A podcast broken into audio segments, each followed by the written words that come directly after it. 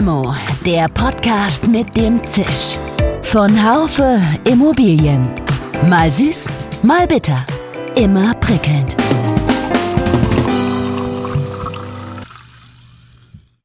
Hallo liebe Limo-Fans.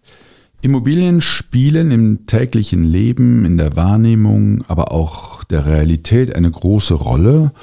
Und doch gibt es vergleichsweise wenig Menschen, die mit Expertise über dieses Thema schreiben. Ein Podcast mit Frank-Peter Unterreiner zum Thema Immobilienjournalismus gestern, heute und ein bisschen auch morgen.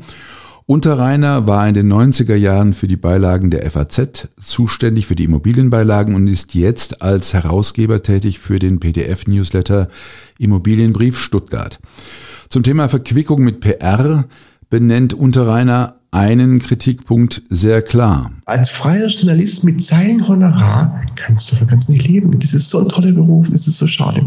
Mein Name ist Dirk Labusch, ich bin Chefredakteur des Fachmagazins Immobilienwirtschaft. Sie wollen frischen Wind in Sachen Softwareanbieter? Auf softwarevergleich.de können Sie schnell und einfach führende Immobilien-Softwareanbieter miteinander vergleichen. Mit unserem brandneuen Softwarevergleichs-Newsletter erhalten Sie exklusive News direkt in Ihr Postfach.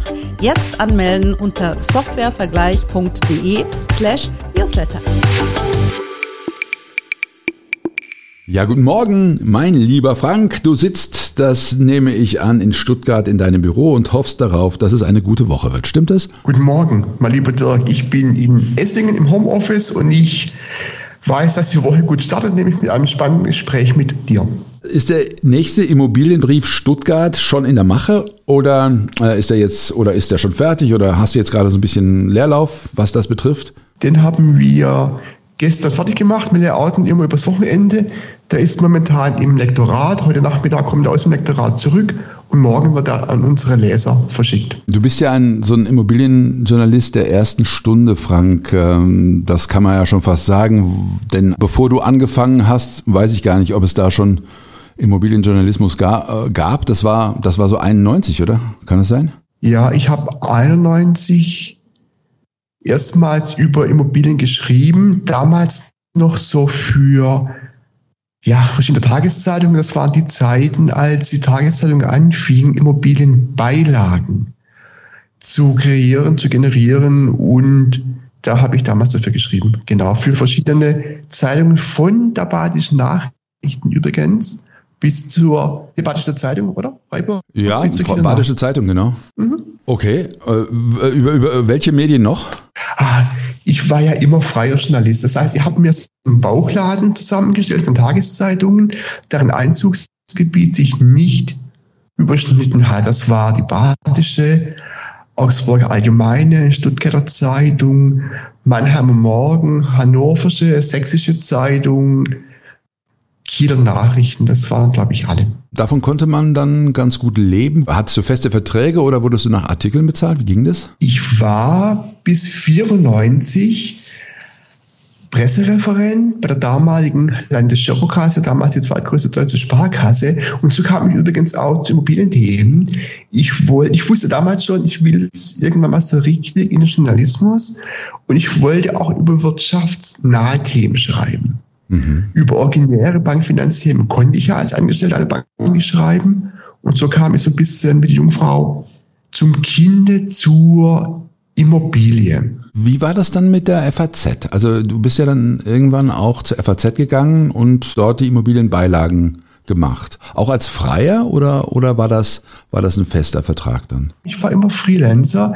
Ich habe seit 92 für die FAZ geschrieben, damals für die, für die für Deutschland und die Welt, auch so ein bisschen äh, für die Politik, für den Reiseteil. Und als ich 94 bei der Bank ausgeschieden bin, habe ich mich gleich bei der FAZ gemeldet und gesagt, so, jetzt will ich bei der FAZ auch für den Wirtschaftsteil schreiben. Okay. Ich hatte damals das Berufsziel, Wirtschaftskorrespondent bei der FAZ zu werden. Okay. Ich habe dann auch auf 94 in der FAZ meinen ersten Artikel geschrieben, damals über Stuttgart 21. Nein.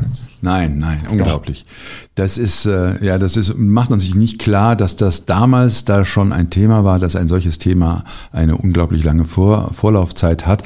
Äh, wenn du dich jetzt mal erinnerst, wenn du mal die Augen zumachst, dich erinnerst an die Zeit, als du angefangen hast, über Immobilien zu schreiben, gab es da Journalisten, die das auch schon gemacht haben oder die da so, die, die sozusagen sich als Immobilienjournalisten profiliert hatten? Oder ist das jetzt auch schon zu lange her? Weißt du das gar nicht mehr? Oder gab es das vielleicht gar nicht? Doch, das gab's schon, wobei ich einmal den finalen Überblick noch nicht hatte. Den hatte ich erst so ab 96, als ich für die FAZ deutschlandweit unterwegs war. Aber 91 gab's auf alle Fälle schon, glaube ich zumindest, einen Jens Friedemann. Richtig, ja. Der bei der FAZ damals die Freitagsseiten gemacht hat. Und es gab auch relativ früh Andreas Schiller, damals Chefredakteur vom Immobilienmanager.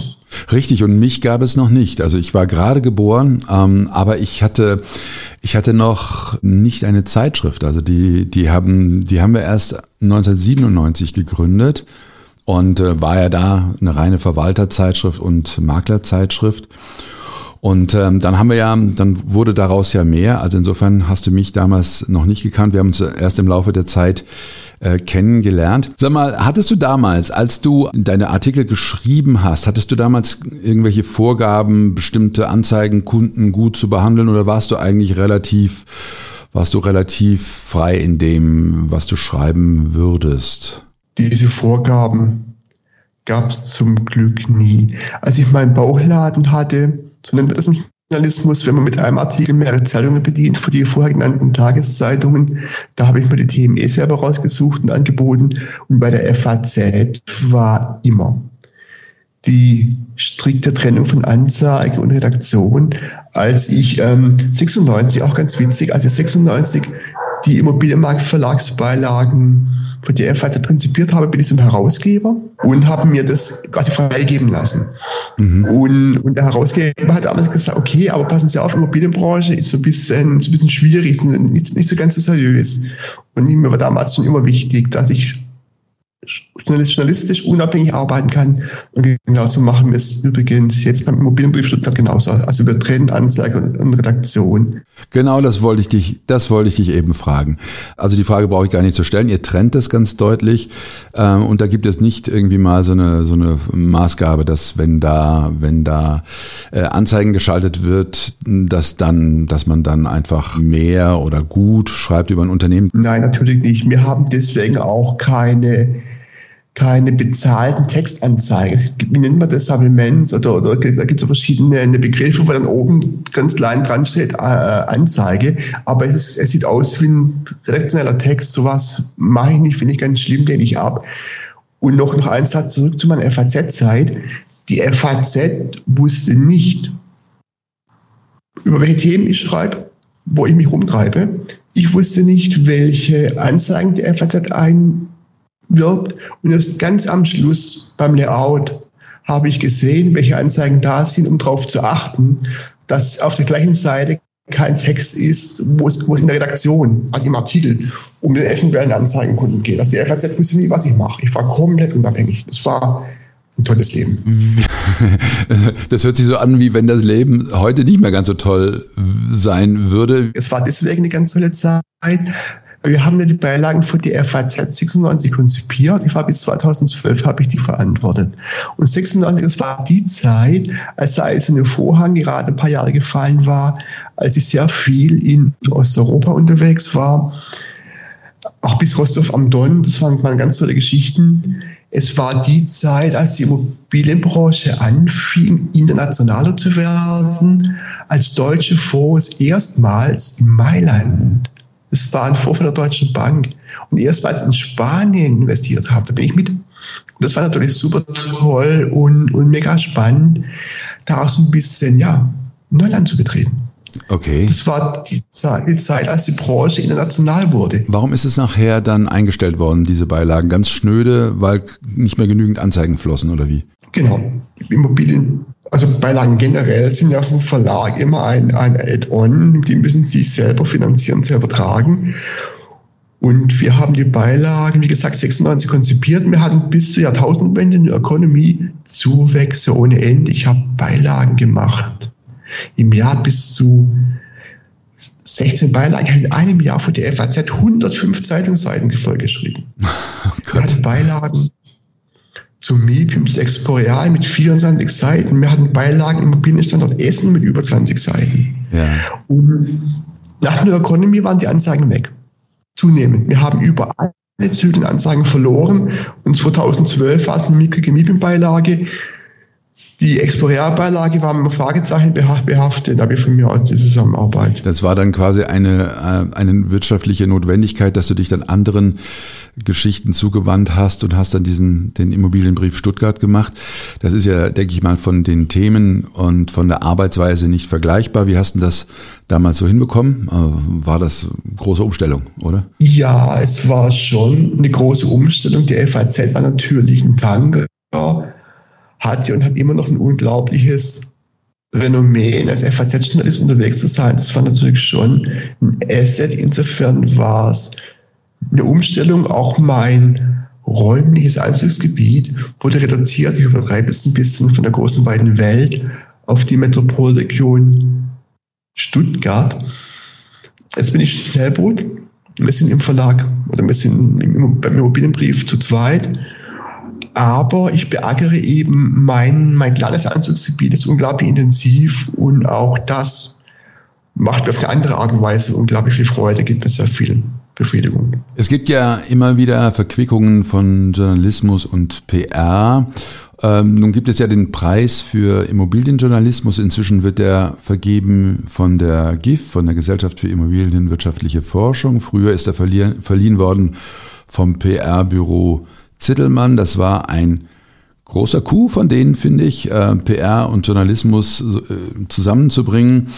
Ist es so, dass sich das Thema Journalismus und PR ein bisschen stärker entkoppelt? Also es gibt ja zum Beispiel keine Pressereisen mehr oder wann warst du das letzte Mal auf einer Pressereise? Ja, es gibt keine Pressereisen mehr. Das ist richtig, was ein Stück weit mit lachendem, nee, es ist überwiegend einem weinenden Auge. Warum? Weil so hatten wir die Chance, eben uns, uns neue Märkte, neue Länder zu erarbeiten. Wir bekamen raus, wir haben die Immobilienmärkte, egal ob es am Don war oder, oder, oder in den USA oder Spanien, wir haben diese Märkte verstehen gelernt. Und die Verlage hatten noch nie das Geld, hm. um Journalisten die Reisen selbst zu bezahlen.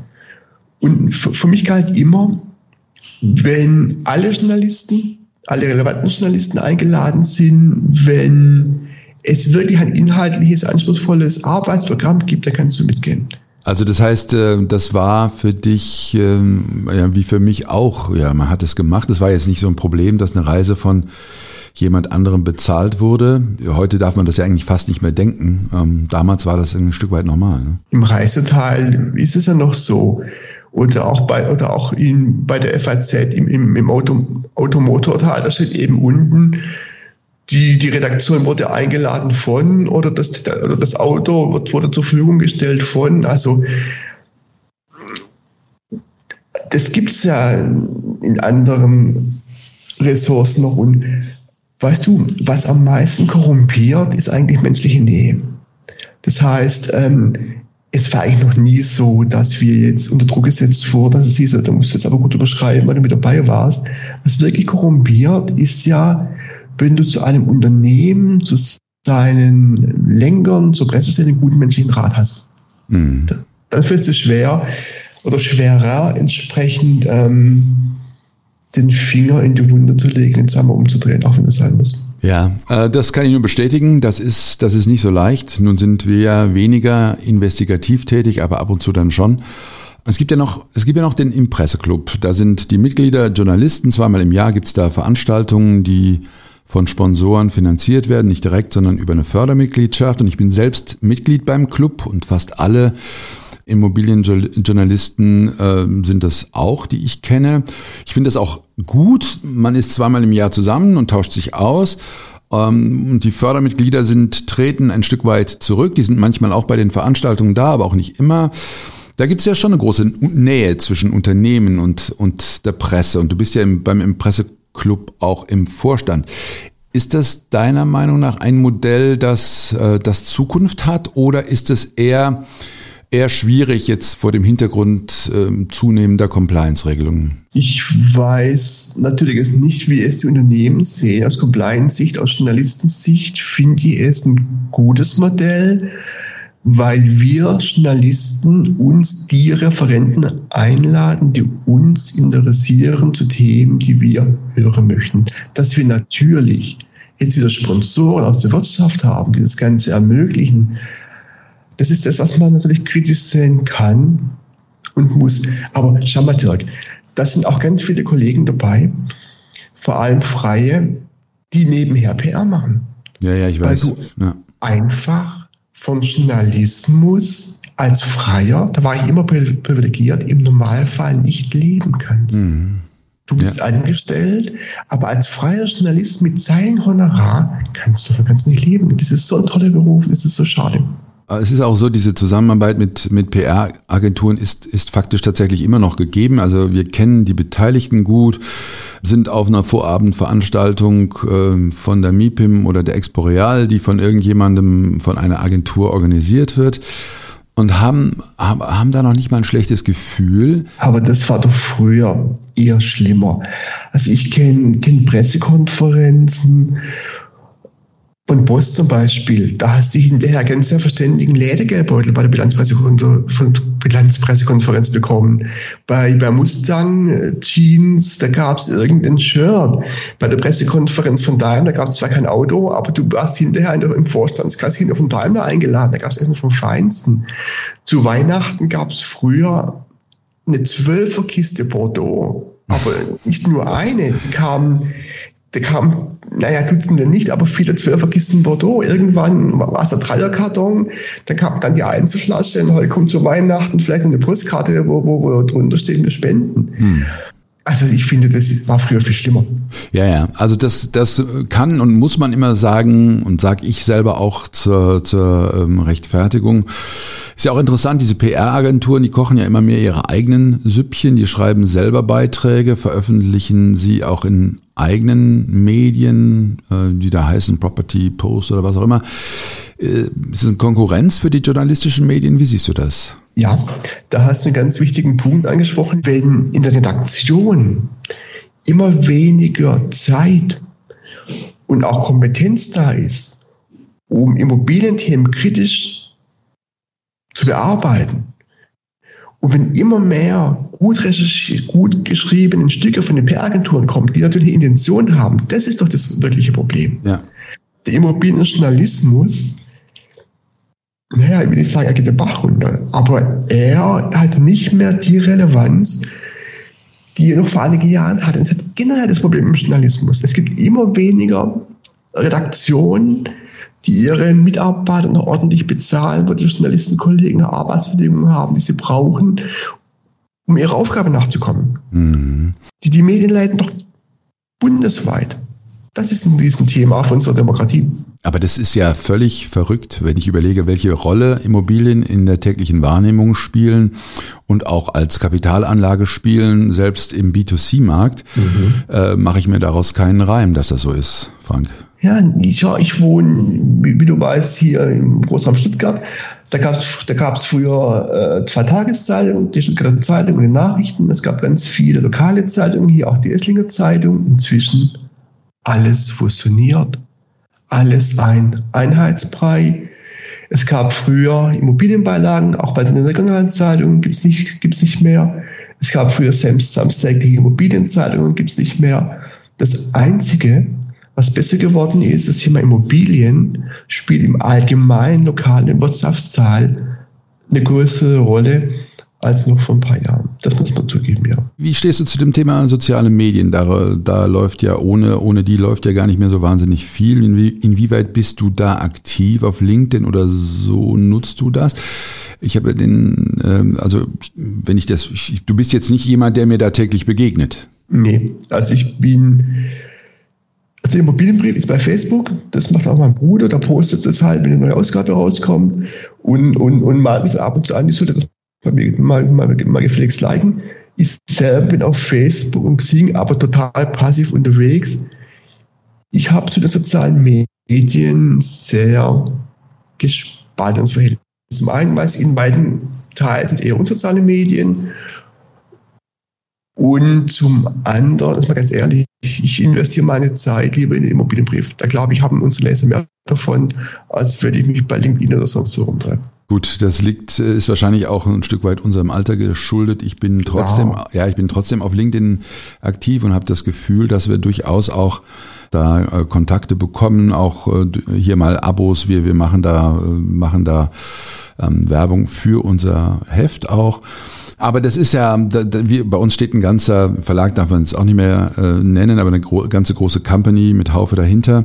Da ist es, glaube ich, auch nochmal, das ist ein völlig anderes Geschäftsmodell.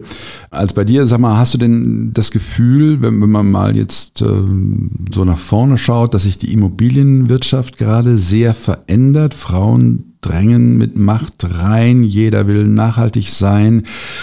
Da ist, glaube ich, gerade sehr viel im Schwange. Wie siehst du das? Ist das für dich äh, eine, eine besondere Art der Veränderung oder sagst du, es gab immer schon irgendwelche Veränderungen? Das ist, ähm, das ist eigentlich für mich nichts, äh, nichts, worüber es sich lohnt, Gedanken zu machen. Es ist auf alle Fälle etwas, was sich lohnt, Gedanken zu machen. Es ist aber ein fließender Prozess. Es gab schon immer Veränderungen. Jetzt, jetzt was überspitzt gesagt, als ich vor über 30 Jahren angefangen habe, über Immobilien zu schreiben, da waren die Vorstände, Geschäftsführer oft, oft öfters die Herren mit, mit Bauch, die schon mittags um 15 Uhr eine Kontaktschränke herausgeholt haben oder die, oder die, die Rotweinflasche, die es als persönliche Kränkung empfunden hatten, wenn ihre Pressemitteilungen nicht eins zu eins abgedruckt wurden, die äh, komplett intransparent waren. Und heute ist es eben eine Branche, die sich Gott sei Dank entwickelt hat, die auch mehr im Gleichklang geht mit anderen Branchen, die nicht mehr so hinterherhinkt. Also die Branche ist ja immer noch sehr, sehr wenig positiv von der Gesellschaft gesehen. Ich habe immer das Gefühl, sie lebt hier so ein Stück weit ein Eigenleben gegenüber der Gesellschaft. Hast du das Gefühl, dass es Möglichkeiten gibt, dass dich die Immobilienwirtschaft mit der Gesellschaft auch ein Stück weit versöhnen kann? Du bist ja selber auch, du bist ja auch äh, selber Investor. Ist das eine Welt, die man die man, die man zusammenbringen kann, Immobilienwirtschaft und Gesellschaft? Oder ist das, sind das, werden das immer zwei verschiedene Welten sein? Das Problem ist so ein bisschen, die Immobilienwirtschaft ist immer noch so eine Art Closed Shop. Es gibt viel zu wenig Austausch mit anderen Branchen und vor allem die Immobilienbranche dominiert das Leben der Menschen. Wenn Konsumartikelhersteller eine Zahnpasta rausbringt, die dir und mir nicht schmeckt, dann ist die in vier Wochen ausgelistet, dann findest du die nirgends mehr. Wenn die Immobilienbranche irgendwas hinstellt, dominiert es das Leben unserer Mitmenschen über Jahrzehnte. Mhm. Ja, ist richtig. Wenn du dich von der Immobilienbranche lösen willst, sage ich immer zu meinen Studenten, dann musst du nachts in den dunklen Wald gehen. und für diese Dominanz, die unsere Branche über die Gesellschaft und die Mitmenschen hat, macht sie immer noch viel zu wenig Kommunikation. Sie sind die Menschen viel zu wenig mit, wird auf einmal baut dann aufgestellt, eine Grube ausgehoben. Das ist ein Statement. Ja. Die Menschen drumherum, die müssen damit leben. Das ist, glaube ich, der Hauptgrund. Und da gibt es eben immer noch so viel zu viele Leute, die in der Branche ein irrsinniges Geld verdienen, ohne wirkliche Werte zu schaffen. Okay, ja, das ist richtig. Ähm, wie siehst du die Zukunft des Immobilienjournalismus? Ähm, ich jetzt auch mal vor dem Hintergrund von künstlicher Intelligenz, da gibt es ja schon böse Stimmen, die sagen, bald wird der Immobilienjournalismus nicht mehr wichtig sein. Man muss da, glaube ich, ganz realistisch drangehen. Bei uns im, äh, in, im Unternehmen ist das alles ein großes Thema, wie, wie, äh, wie die künstliche Intelligenz äh, dem hier dem Verla also dem Verlagswesen, also dem Unternehmenswesen ähm, helfen kann, es, es bereichern kann. Ähm, zum Journalismus gibt es auch verschiedene Auffassungen hier. Wie ist die, wie ist deine? Oh, ganz schwer. Zum Thema KI finde ich liest man momentan so viel Gegensätzliches. Die einen sagen, der Journalismus wird quasi obsolet. Die, die KI kann viel besser, viel schneller recherchieren, kann Themen besser durchdringen, besser auffassen. Die anderen sagen, nee, dieses Einordnen und Gewichten, das ist immer noch die originäre Aufgabe des Journalisten. Und ich glaube, die Wahrheit liegt in der Mitte. Ich weiß, man muss sich der Realität stellen. Viele sagen, dass sich schon hier äh, in den nächsten wenigen Jahren ähm, hier was verändern wird. Und ich kann nicht mich zurücklehnen und sagen, mein, ich habe jetzt bald Rente in fünf, sechs, sieben, acht Jahren. Da bis dahin wird es schon noch gehen. Ähm, das glaube ich dann dann eher nicht. Aber vielleicht äh, müssen wir versuchen, sexier zu werden und noch besser zu werden in unseren Medien, in dem, was wir tun. Frank, schließ mal die Augen. Wir haben am Ende immer so eine Frage, wo, äh, wo ich den, meinen, meinen Gesprächspartner dazu einlade, äh, sich zu überlegen, wenn er, wenn er eine Limo frei hätte, mit wem er sie denn trinken würde und worüber äh, man miteinander reden würde. Muss gar nicht der Immobilienbranche zugehören, kann auch einer anderen Branche zugehören. Musk vielleicht. Ah, Musk. Ja, okay. Ja. Ja, du hast recht. Ja, das wäre, glaube ich, äh, wäre spannend. Ich weiß nicht, ob der sich mit einer Limo zufrieden gäbe. Worüber würdest du mit dem reden? Über, über, Brand, über das Werk in Brandenburg? Nee, ich würde von ihm polarisierter Extrem. Aber er hat solche Visionen. Er hat so viel unternehmerischen Mut. Ich finde bei weitem nicht alles gut, was er macht, um Gottes Willen. Aber wie ein einzelner Mensch die Welt so verändern kann, wie ein einzelner Mensch so viel bewegen kann, im Guten wie im Schlechten, das finde ich schon faszinierend. Frank, äh, danke dir sehr. Gespräch hat mir viel Spaß gemacht und hat nochmal die alten Zeiten Revue passieren lassen, neue Zeiten, über neue Zeiten haben wir auch ein bisschen gesprochen. Mal gucken, was passiert, auch im Bereich des, Journalismus. Schön, dass ich noch mit einem realen Gesprächspartner dieses Thema erörtern durfte und nicht mit einer künstlichen Intelligenz. Das wird vielleicht auch irgendwann mal passieren. Alles Gute für dich, gute Woche. Viel Spaß beim Termin morgen und hoffentlich sehen wir uns bald wieder in Persona. Dirk, ich Danke dir sehr. Bis dann. Ciao, ciao. Ja, liebe Zuhörerinnen und Zuhörer, Immobilienjournalismus lässt sich nicht in Schubladen stecken. Das hätte künstliche Intelligenz uns tatsächlich voraus. Sie ist absolut nicht korrumpierbar, aber sie ist manipulierbar, äh, so wie wir Menschen es im Übrigen auch sind. Also es ist noch nicht ausgemacht, ob äh, künstliche Intelligenz auch Journalismus kann. Lassen Sie uns vielleicht in ein, zwei Jahren nochmal darüber sprechen. Die Entwicklung hier verläuft rasant und eines wäre sicher fatal, die Augen vor dem zu verschließen, was möglich ist. Bleiben Sie uns gewogen. Limo gibt es jeden Montag auf den bekannten Podcast-Kanälen Apple Podcasts, Spotify und Co. Mit einem großen Dank an die Technik Severin Gutier und Nico Usbeck. Ihr, euer Dirk Labusch. Schön, dass Sie dabei waren. Bis zur nächsten Folge von Limo, dem Podcast mit dem Zisch von Haufe Immobilien. Um keine Folge zu verpassen, abonnieren Sie doch einfach den Podcast in Ihrer Podcast-App.